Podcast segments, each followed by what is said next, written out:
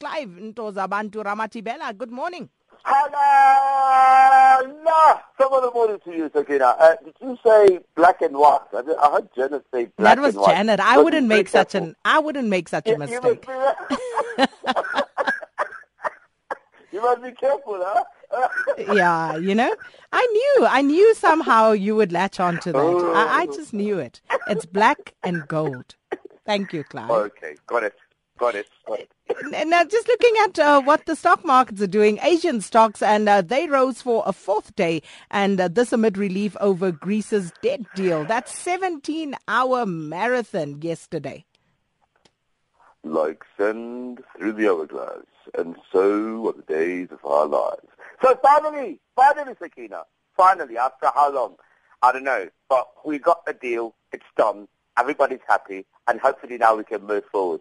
But what's interesting about what we've seen with the Asian markets, particularly since the start of the Greek talks, the recent one, because there's been like talks after talk, sleeper after sleeper, and now, at least finally now, we, we are, we, we've come to a, a, an amicable decision.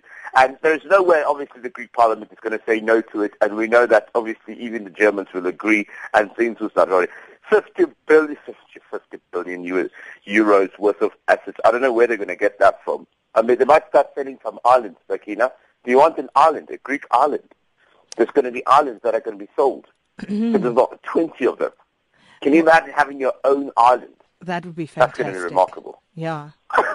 So, well, those will be sold, obviously. So the M S C I Asia Pacific ended up, added another zero point two percent by early hours this morning. We saw also the Japanese uh, Topix index also jumping by one point seven percent, which was absolutely brilliant. Shanghai Composite, can you believe it, for the first time dropped down by zero point two percent. Uh, apparently it's because of the yuan weakening. So uh, a lot of guys not sure whether or not it will be able to pick up again. But obviously the other thing that has helped is the fact that the oil prices have slipped, and some of the companies that are there that are still legit, that are still trading, were affected slightly by that. So we're hoping to see a better day tomorrow, Sakina. Let's hope we can still pick up on the same on the same trend or trajectory, as it were. Mm, um, U S markets, of course, uh, not echoing what you uh, were talking about there now, because the stocks rose there. Standard and Poor's five hundred index posting its best three-day rally this year. Yeah, and it was all mostly to do with uh, technology and consumer shares, Uh, which rose the highest. I mean, we can talk about uh, the likes of Google, who are also up by just over two percent. Microsoft also up more than two percent. We have Facebook up also more than two percent. Netflix, your favorite one, eh? Netflix, eh? Just also up two point seven percent. Amazon also up uh, by two point one percent. So all these companies were doing relatively well. I can also mention a few of the technologies, uh, um, uh, technology stuff or consumer stuff as well, like Mark West Energy, for example, uh, also up by almost half, uh, fourteen percent. So what actually happened was the dollar strength helps these companies to do well because they earn on dollar terms. So when you earn in dollar terms and a dollar strengthens, obviously your potential gets better and then you are able to actually take up more profit. So that's what's happened yesterday. Also, also helps by the fact that the oil price did decline, uh, Sakina, continue to decline. Hopefully we might see a petrol cut here.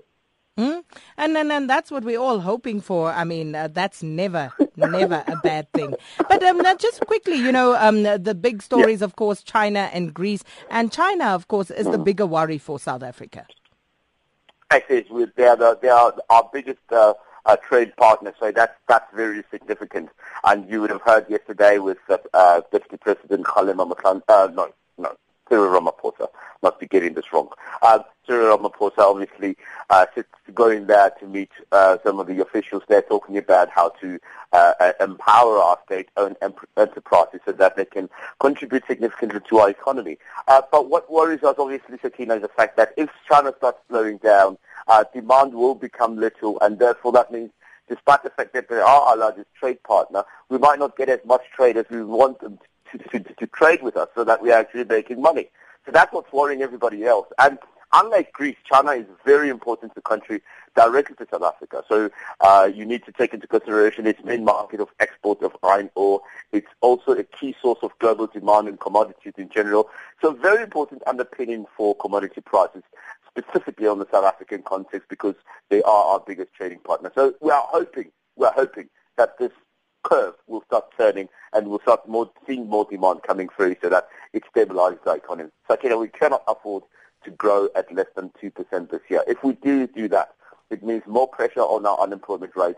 It means that our businesses are still under tremendous pressure. And obviously that means that we cannot grow enough to make sure that we are significant in the context of the BRICS, even even in the BRICS. So how do we raise that one hundred billion U S dollars that we need? So that is a bit of a concern for us.